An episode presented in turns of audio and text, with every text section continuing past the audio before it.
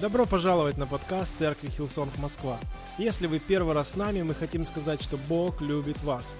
И надеемся, что это послание станет благословением для вас.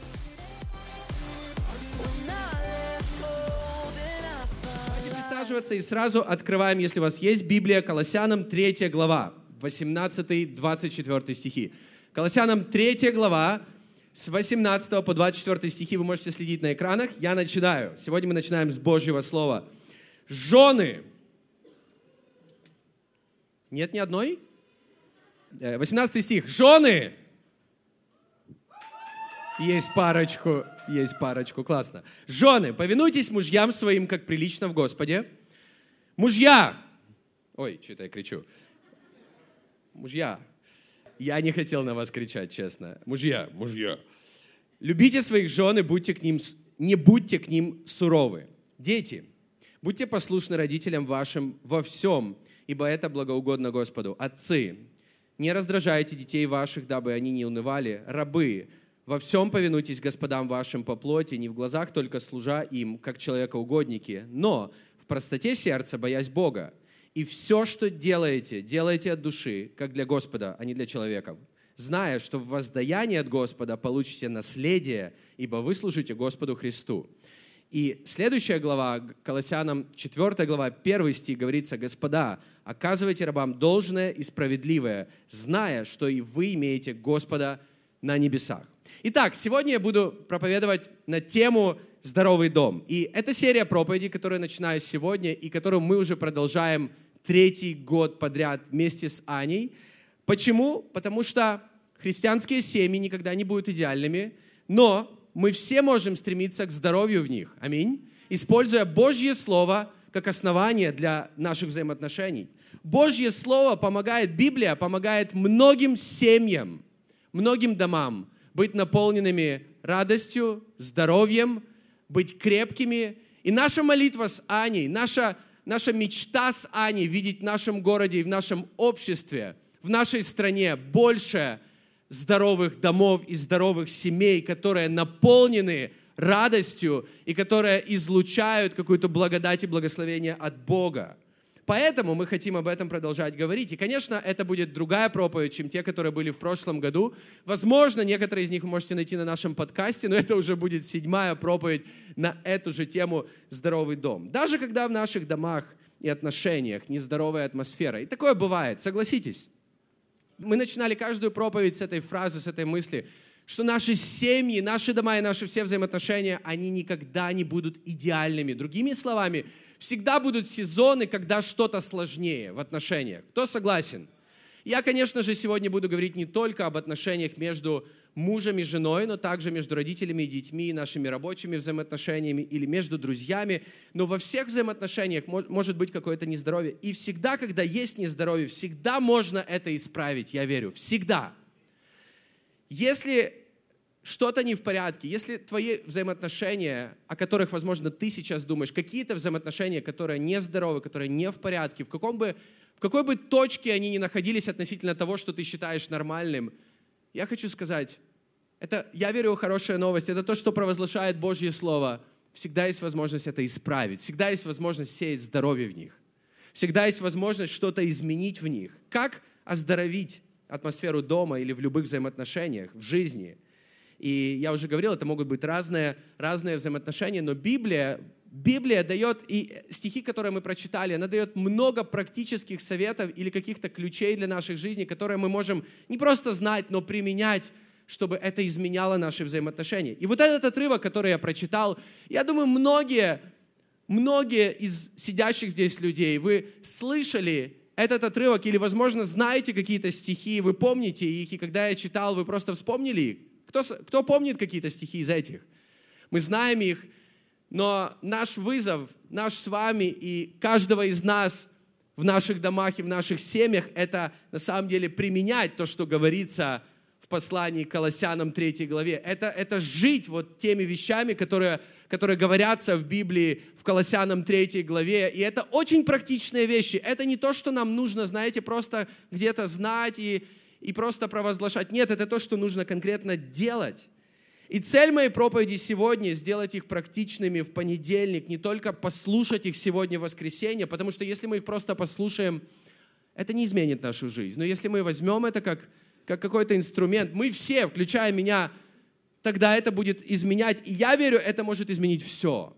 Но нам нужно не только услышать, но разобраться, как это сделать практичным. И вопрос следующий. Как мы можем оздоровить те взаимоотношения в нашей жизни – которые нуждаются в этом, как мы можем, другими словами, что-то изменить. И иногда в контексте взаимоотношений ты пытаешься делать все со своей стороны, и иногда такое чувство, что ты сделал все со своей стороны, ты послушал всех, кто мог тебе подсказать, ты сделал все со своей стороны, и как будто ничего не изменяется. Я даже не буду просить поднимать руки, кто-то такое чувствовал, но мне кажется, мы все иногда были в таких ситуациях или в таком моменте, когда кажется, ты сделал все, но, но я не знаю, что дальше делать. Возможно, какие-то взаимоотношения, они в такой точке, знаете, как мы говорим, точки невозврата, и вам кажется в точке невозврата, но я хочу ободрить тебя, не сдавайся и послушай эту проповедь до конца, потому что Библия дает ответы, и Библия дает выход для любой ситуации. Я верю, для Божьего Слова нет точки невозврата. Аминь. Скажите кто-то сегодня аминь. Для Божьего Слова нет точки невозврата. Я в это верю всем сердцем. И я это буду провозглашать, и я стараюсь так жить в контексте моих взаимоотношений. Библия описывает наш физический мир или вот мир, в котором мы живем, то, что мы видим вокруг, то, то где мы двигаемся, то, то, где течет время, как грешный мир, и также называет его как больной духовно. Он как будто заболел уже давно, он нездоров из-за греха. Деньги не помогают его оздоровить. Алкоголь и наркотики, они усугубляют все, но не помогают. И люди, ученые, придумывают какую-то технику, которая помогает нам в жизни, какие-то гаджеты, но они не помогают решить проблему здоровья, духовную проблему здоровья в нашем мире. Поэтому пришел Иисус, Божий Сын, для того, чтобы принести здоровье в наш мир и в наши взаимоотношения. Он сказал, нездоровые имеют нужду во враче, но больные. Я пришел, потому что есть много нездоровья. Я пришел для того, чтобы принести... Иисус пришел, Иисус, не я. Иисус пришел для того, чтобы принести здоровье туда, где его нет. Чтобы, он говорит, чтобы больные начали, э, были исцелены, чтобы те, кто мертв, воскресли, чтобы слепые начали видеть, чтобы хромые пошли, чтобы кривое стало прямым. Мы знаем это об Иисусе, это пророчество об Иисусе. Аминь. Но подумайте об этих же вещах, вот об этих же вещах в контексте взаимоотношений. Потому что иногда наши взаимоотношения, они как будто больные, они как будто иногда мертвые, когда просто взаимоотношений нет, никаких чувств нет и просто нет желания. Они могут быть мертвыми, они могут быть больными, они могут быть кривыми. Иногда все начинается хорошо, но потом как-то все пошло криво. И в Библии говорится, что Иисус пришел, и это было пророчество, что Иисус придет для того, чтобы сделать кривое прямым, чтобы исправить то, что не в порядке. Подумай об этом в контексте взаимоотношений в наших домах, в наших семьях, любых взаимоотношений. Всегда есть путь, как оздоровить твой дом и взаимоотношения. И это касается не только наших домов, но я верю также работы, церкви, служения, дружбы, взаимоотношений между родителями и детьми, тем любых взаимоотношений. Первая мысль, которую я хотел бы сказать, и мы сейчас перейдем к, тем, к тому отрывку из Библии, который я прочитал в начале, это Колоссянам 3 глава, но в Колоссянам 3 главе в начале говорится много об Иисусе Христе. Я верю, что здоровье начинается с Иисуса Христа. И перед тем, как нам переходить к этим стихам, которые мы прочитали, где говорится, чтобы жены повиновались мужьям, мужья любили жены и так далее, и так далее, родители, отцы, рабы и э, начальники или господа – перед тем, как переходить к этим стихам, очень важно это просто помнить, что здоровье начинается с Иисуса Христа. И без Христа эти вещи не будут просто так работать в нашей жизни. Аминь. Здоровье начинается с Иисуса. Не с религии, а с личности. И это очень разные вещи. Когда Христос в центре, Екклесиаст 4 глава, 12 стих, я обожаю этот стих, не всегда я его понимал, но когда его понял, я обожаю этот стих. Если станет преодолевать кто-либо одного человека, то двое устоят против него, и нитка втрое скрученная не скоро прорвется. Здесь говорится о силе взаимоотношений, о силе семьи, о силе наших домов. То есть, когда на кого-то кто-то напирает или кто-то давит, то двое устоят перед ним. Каким образом? Там говорится две точки, то двое устоят перед ним. Как? Нитка втрое скрученная не скоро прорвется. Здесь говорится, когда на одного есть какое-то давление, то двое устоят. Каким образом? Когда нитка втрое скрученная. Что имеется в виду? Я верю, здесь говорится в Ветхом Завете, в книге Екклесиаста об Иисусе Христе в наших взаимоотношениях и в наших семьях. Когда не только двое, но трое. Когда в нас, в наших взаимоотношениях есть Иисус Христос. В начале третьей главы Колоссянам говорится очень много о Христе. И перед тем, как Павел, он переходит к практичным вещам в вопросе взаимоотношений, и я уже говорил, разных взаимоотношений, разных уровней, говорится, он говорит много об Иисусе Христе. Я прочитаю несколько стихов. Колоссянам 3 глава 1 и 2 стихи. «Итак, если вы воскресли со Христом, то ищите горнего». Почему? Потому что там, где Христос сидит одесную Бога. О горнем помышляйте, а не земном. 12 стих, мы пропустим несколько. «Итак, облекитесь, как избранные Божьи, святые и возлюбленные в милосердие, в благость, смиренно мудрее, кротость, долготерпение – снисходя друг к другу и прощая взаимно, если кто на кого имеет жалобу. Почему? Дальше говорится, как Христос простил вас, так и вы. 16 стих. Слово Христово, Евангелие, Слово Христово да вселяется в вас обильно со всякой премудростью. Научайте, вразумляйте друг друга псалмами, славословием, духовными песнями, во благодати воспевая в сердцах ваших Господу. И 17 стих. И все, что вы делаете, словом или делом, все делаете во имя Господа Иисуса Христа, благодаря через Него Бога и Отца. То есть эти принципы не работают без Иисуса. То есть, если мы просто их прочитаем, если мы их просто друг другу скажем в семьях, если мы даже пообещаем друг другу делать это, это не будет работать без Иисуса Христа. Там говорится, чтобы жены слушались своих мужей, почитали своих мужей, были в подчинении своих мужей. Там говорится, чтобы мужья любили своих жен, там говорится, и, и не только в этом месте, в других местах также говорится, чтобы дети почитали и слушались родителей, чтобы родители, отцы особенно не раздражали своих детей. Мы сегодня об этом немного поговорим.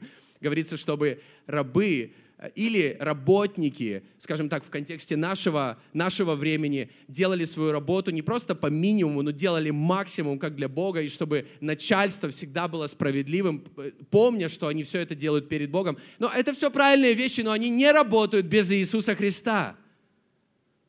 Нам нужно с этим согласиться, нам нужно, нам нужно бросить себе вызов – что мне нужно, каждому из нас нужно сделать все, чтобы Христос был в центре наших взаимоотношений. И, и что говорит Павел? Нам нужно обновлять мышление во Христе, нам нужно наполняться Словом о Христе, нам нужно делать все во имя Иисуса. То есть, другими словами, что бы мы ни делали, помнить, является ли, ли то, что я делаю во имя Иисуса Христа? Можно ли сказать, что я делаю это во имя Иисуса Христа? Если вы повенчались, если ты помолился и начал бизнес, я имею в виду, что ты хотел начать бизнес, ты помолился в начале, ты, знаешь, так же, как и семья, вы начали правильно, вы начали с Бога, так же, как и бизнес, возможно, ты начал правильно, но потом, но потом что-то идет не так, но потом приходят какие-то великаны в твою жизнь. Я просто хочу ободрить кого-то сегодня. Это нормально. Не всегда это ненормально. Именно когда мы уже в браке или когда ты уже что-то начал, и там приходят какие-то великаны – когда мы читаем Ветхий Завет, он дает нам очень много, знаете, это как энциклопедия о великанах. Великаны приходят в земле, в земле обетованной. Великаны не в пустыне. Мы видим великанов в земле обетованной. Поэтому, возможно, там, где ты есть, там и нужно оставаться, не нужно убегать от этого. Великаны не появляются в пустыне, великаны появляются в обетованной земле. Тебе не нужно от них убегать, тебе нужно взять оружие, и Библия дает нам оружие. И здесь апостол Павел говорит, что нам нужно обновлять свое мышление через проповедь об Иисусе. Нам нужно читать Библию каждый день и думать об Иисусе. Возможно, вечерний колледж кому-то поможет, коннект-группы, общение с другими христианами. Нам нужно наполняться Его Словом на собраниях и во время поклонения. Вы обратили внимание, мы сегодня все пели об Иисусе, и все песни — это Евангелие, только, только красиво поданное в формате песни.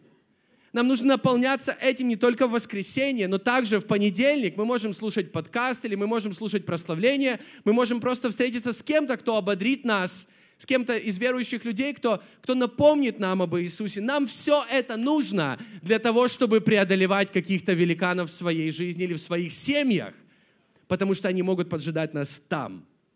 Это и есть нитка втрое скрученная, не скоро прорвется. Другими словами, если ты помещаешь, даже когда все как будто потеряно, и ты этого не делал раньше – но ты просишь искренне в молитве, Иисус, помоги в моих взаимоотношениях, исцели мои взаимоотношения, будь сейчас, помоги нам примириться в отношениях. Ты помещаешь Иисуса сюда.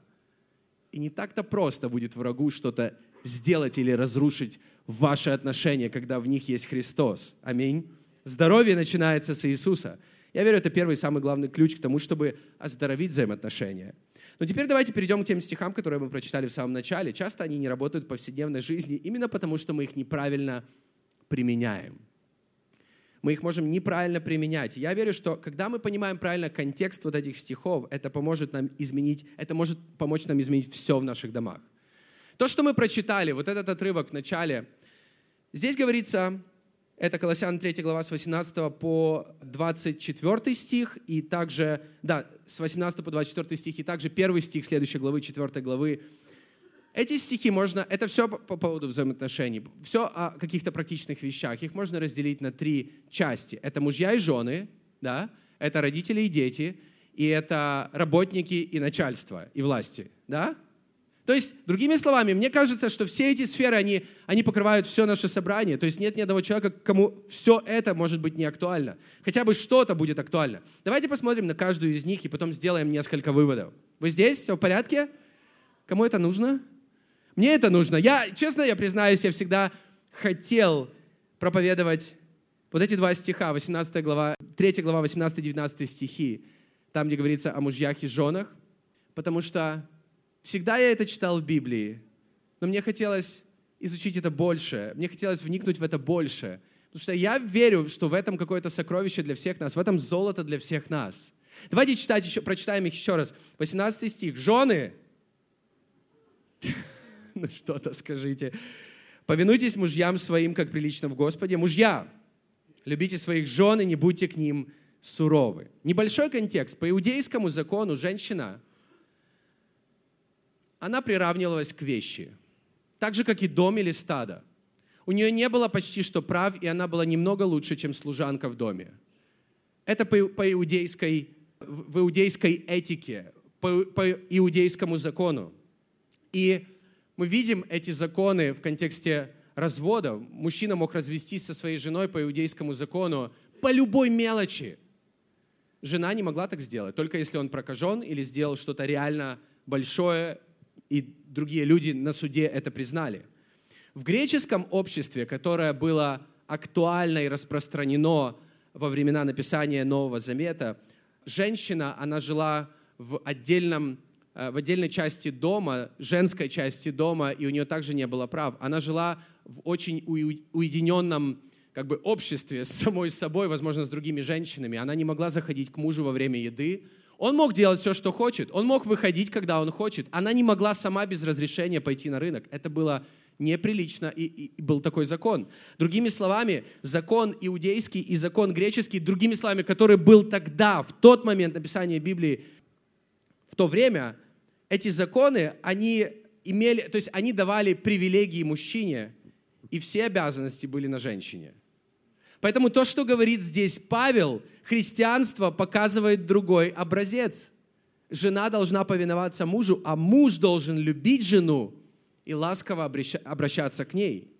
Брачные законы древнего мира, и это передалось к нам и сегодня на самом деле, на практике сводились к тому, что муж является таким, знаете, диктатором, а женщина, она просто не имеет права. Она должна быть самой лучшей матерью его детей, она должна быть лучшей его женой, и она должна просто делать все идеально и отвечать на его потребности. Но любой брак, в котором все делается для удобства одного, а задача другого — отвечать всем потребностям этого одного, это не христианский брак.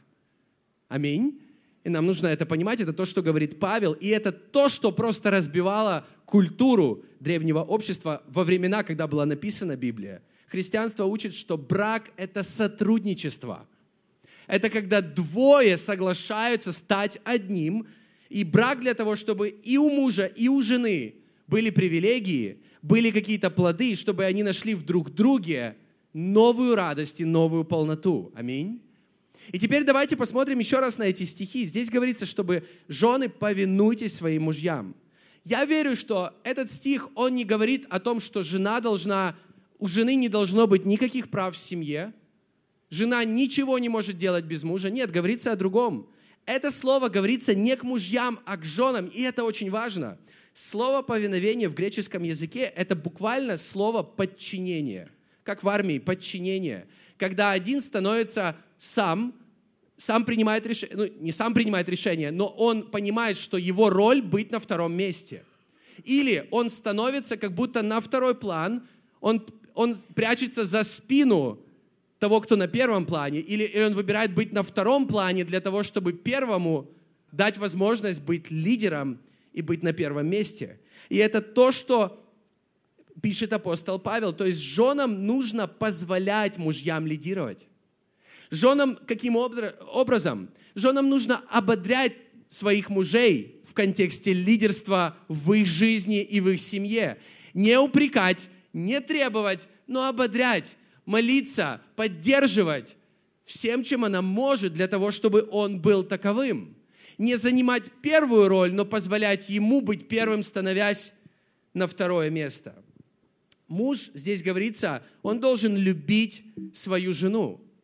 В Ефесянам 5 главе говорится, что мужья должны любить жен, и ставится очень высокий стандарт, как Христос возлюбил церковь. Но мы знаем, почему ставится такой стандарт, потому что мы, мы можем узнать это, когда мы понимаем, какое слово «любить» использовано в Новом Завете в этом месте. Это слово «агапе».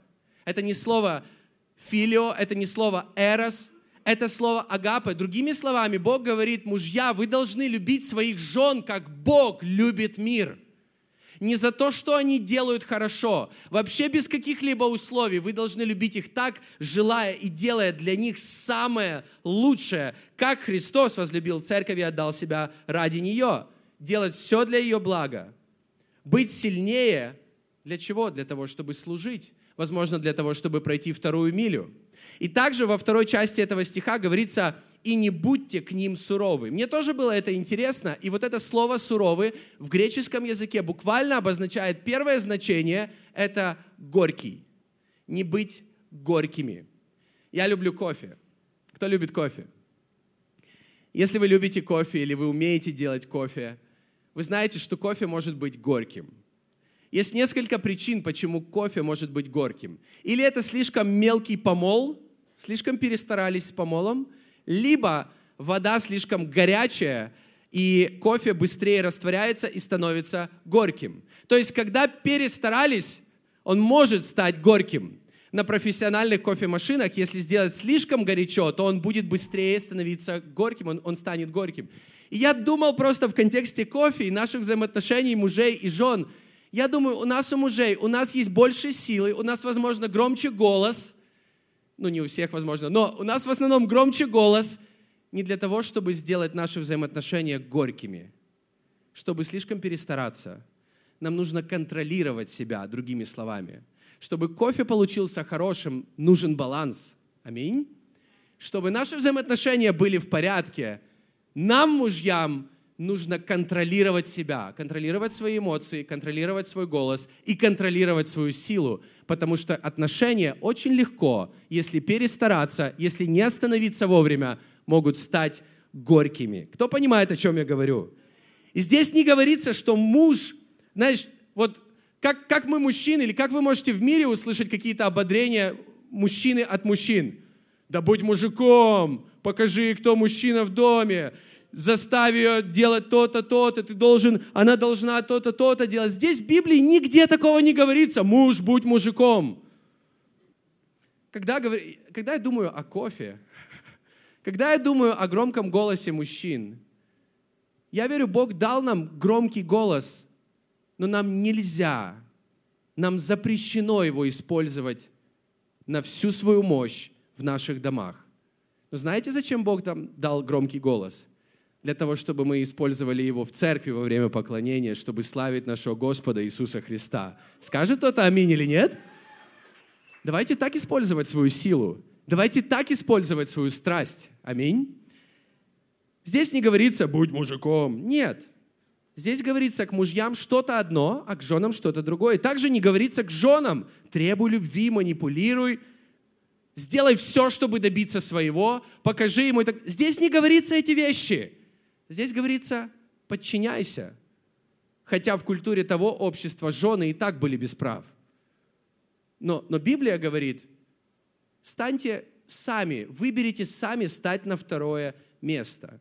Поэтому каждый, какой принцип я вижу в этих стихах, что каждый должен знать, что говорит Слово Божье ему лично и играть свою роль, смотря на Иисуса Христа. Еще раз, каждый из нас, если вы муж и жена, вы должны знать, что Божье Слово говорит не друг другу, а именно вам лично. Хорошо это знать и играть хорошо свою роль, смотря на Иисуса Христа. Что я имею в виду? Когда женам говорится подчиниться, это нужно сделать, выбрать, сделать добровольно. Это не задача мужа заставить, это задача жены выбрать это добровольно, смотря на Иисуса Христа. Он также выбрал оставить трон на небесах и пойти и занять наше место на кресте. Он также выбрал оставить э, свое царское положение и стать слугой для нас, чтобы служить нам и достичь нас. И когда мы смотрим на Христа, это помогает нам или это помогает вам. Нам, мужьям, нужно смотреть на Христа и любить наших жен не за что-то. Не говорить комплименты только, когда она очень красивая, очень накрашенная. Говорить комплименты всегда. Любоваться ей всегда, наслаждаться ей всегда, во все сезоны и во все времена. Нам нужно любить. Я верю, это вызов для каждого мужика на планете. Аминь. Это вызов для всех нас. Но Иисус сказал, не моя воля, но твоя да будет. Я выбираю не то, что удобно для меня, а я выбираю то, что с пользой, то, что ты хочешь, Отец, и то, что с пользой для церкви. Он выбирал делать не то, что было комфортным для него, но то, что принесло пользу для нее, для церкви. И это то, что нам нужно делать как мужчинам. Родители и дети. Давайте прочитаем эти два стиха и буквально несколько вещей. Колоссянам 3 глава 20-21 стихи. «Дети, будьте послушны родителям вашим во всем, ибо это благоугодно Господу. Отцы, посмотрите внимательно, что здесь говорится. Это синдальный перевод. Не раздражайте детей ваших, дабы они не унывали». Если посмотреть на контекст, когда писал Павел эти стихи, дети в древнем мире также в большей степени находились под властью своих родителей и не имели никаких прав. Родители могли наказывать детей, могли выносить приговоры. Если они плохо себя слушались, они даже могли вынести приговор вплоть до того, чтобы убить их. Они могли сделать их рабами. У детей не было никаких прав. И на протяжении многих веков родители воспитывали именно так своих детей. Все привилегии, снова-таки, и права принадлежали родителю, обязанности ребенку. Но проблема в том, что родители и сегодня не всегда понимают, как правильно воспитывать своих детей – но сначала Бог говорит не родителям слова, а детям. Обратите внимание на это. Он сначала обращается к детям, потом к родителям. Он говорит детям воспринимать или слушать своих родителей. Это то, что приятно Богу. Благоугодно Богу, это обозначает приятно Богу. И послушайте, мы все, мы, мы, мы все были на, в позиции детей. Возможно, мы остаемся, многие из нас. У нас есть физические родители, у нас есть Отец Небесный. И не всегда нам хочется, или мы считаем, что то, что они говорят, это правильно, но нам нужно все равно слушаться. Каким образом? Нам нужно делать то, что говорит Божье Слово, и потом играть свою роль верно, и Бог это благословит. Играть свою роль, смотря на Христа. И мы смотрим на Христа. Он слушался Отца Небесного в Гефсиманском саду. Он выбрал то, что было удобно и приятно не он, но Отцу. Он также слушался, Библии говорится, своих физических родителей. Он сначала слушался физических родителей и также слушался Небесного Отца. Он выбирал то, что было важно для родителей, а не то, что казалось справедливым или правильным или лучшим, скажем так, для него лично. понимаете, о чем я? И в Библии в Римлянам 8 главе говорится, что послушанием одного многие, то есть мы все стали праведными, и непослушанием одного Адама – все стали грешными. Другими словами, послушание, оно приносит благословение, но Христос принес благословение не только себе, Бог его возвысил и поднял, но также всем нам. Послушание одного сына принесло благословение всем остальным.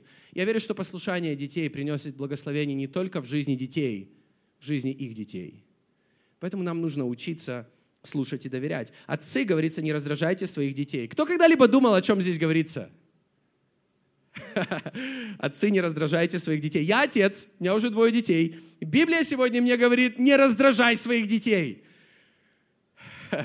Христианство учит уважать родителей, учит детей уважать родителей, но отношение родителей к детям может приносить проблемы. И это то, о какой проблеме пишет Павел. У беспеч... С одной стороны, у беспечного и добродушного родителя ребенок может вырасти, и мы все это понимаем, недисциплинированным, не уметь просто вести себя, держать в каких-то рамках. Мы все это понимаем. Но с другой стороны, проблема и в другом. Существует другая опасность. Это очень требовательный родитель. Это то, о чем пишет Павел здесь.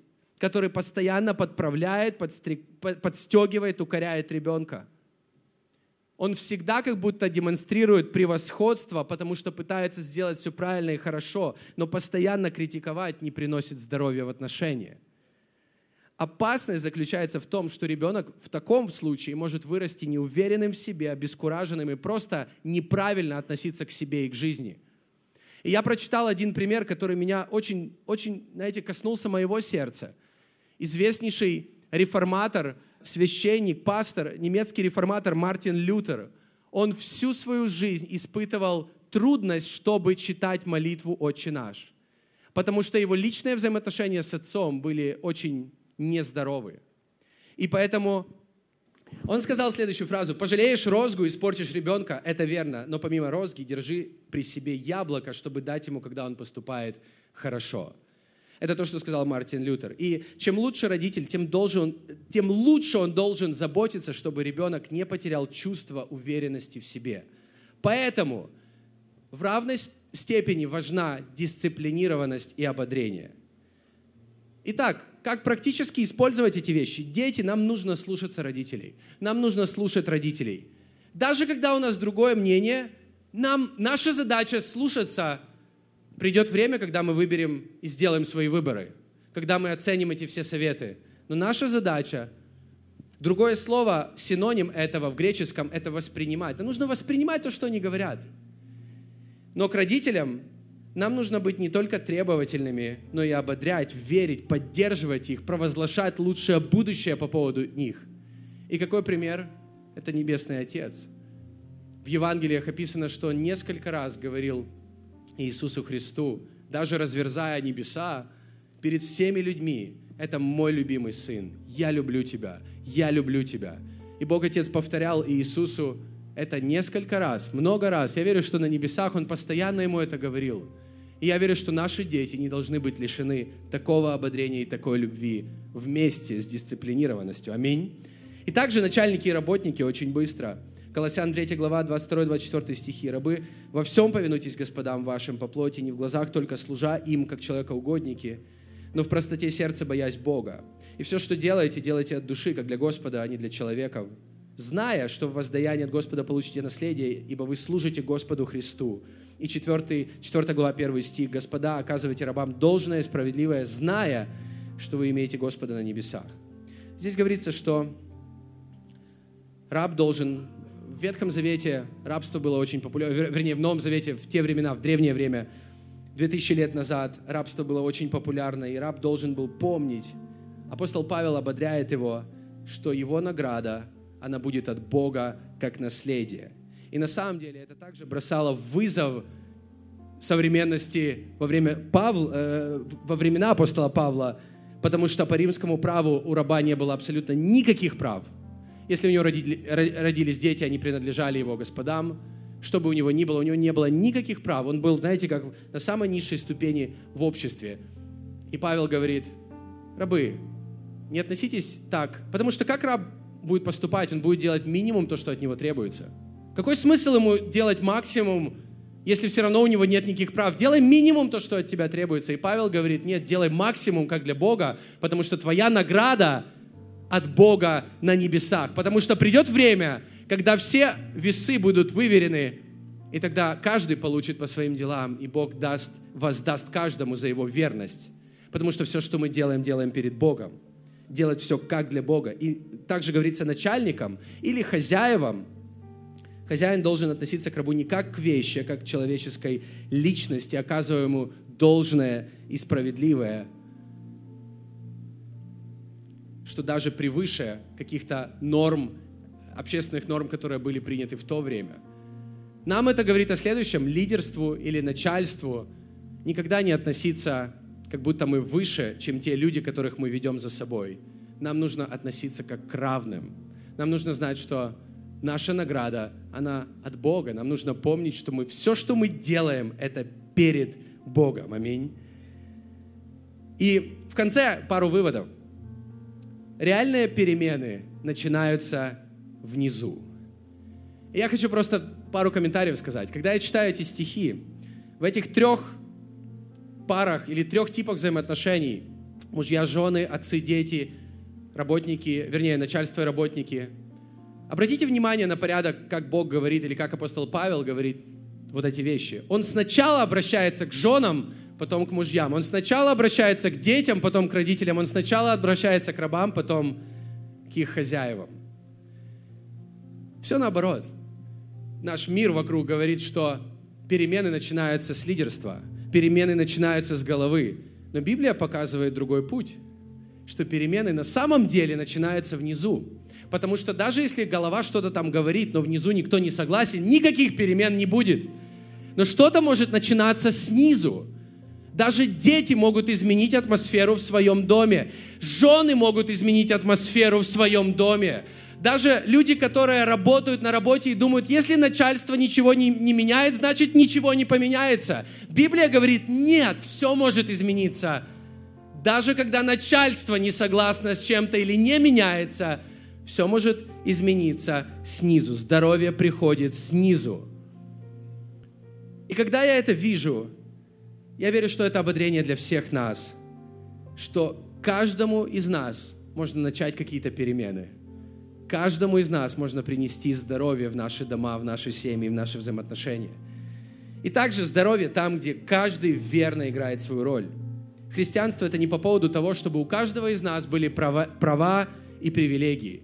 Да, мы помним, и мы должны знать свои привилегии и права, которые мы имеем во Христе, но христианство на самом деле, оно, оно по поводу того, чтобы отложить в сторонку свои права и привилегии, взять ответственность и взять обяз, обязанности. Каждому из нас – Каждому из нас нужно знать, что Бог говорит к нам. Поэтому Библия как бы учит нас задаваться вопросом не что Он должен сделать для меня, или они должны сделать для меня, что я должен сделать для них. Что я должен сделать для этого мира, что я должен сделать для других людей.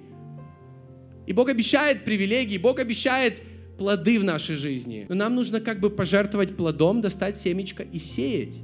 Потому что перемены начинаются внизу. И Иисус пожертвовал своей жизнью ради перемен в нашем обществе, ради перемен в твоей жизни. Аминь.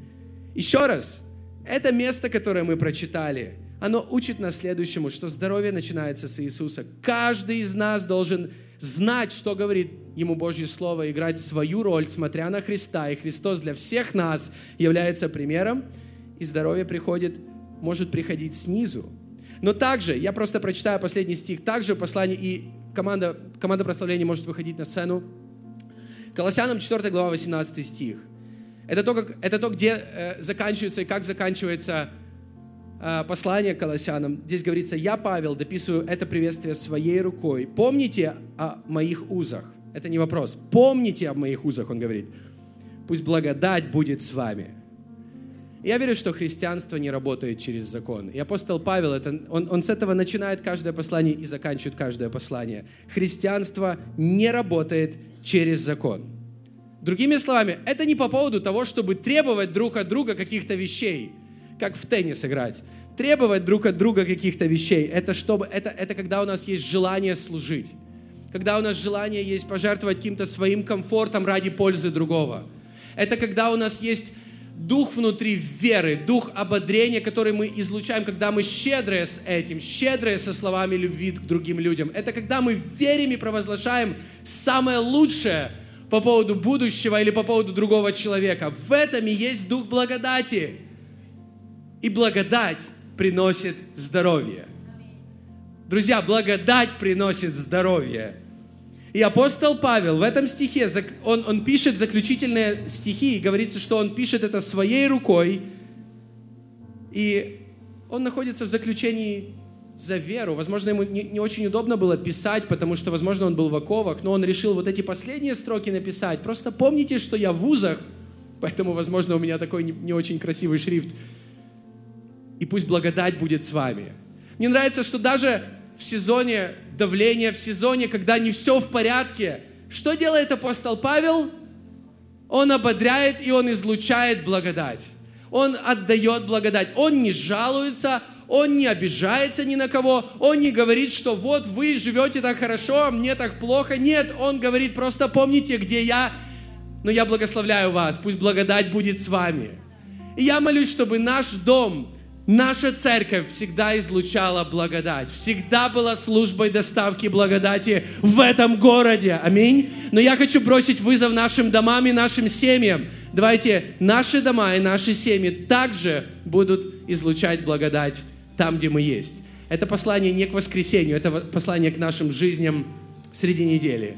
Аминь. Это бросает нам вызов, но я верю, что вместе с Богом это может получиться, это может сработать. Аминь. Давайте все вместе встанем. Вы прослушали проповедь до конца, и мы надеемся, что она стала ободрением для вас сегодня. Оставайтесь с нами на связи. Вы можете посетить наш сайт hillsong.rf а также подписаться на наш аккаунт в социальных сетях. Спасибо, что были с нами и до следующего выпуска.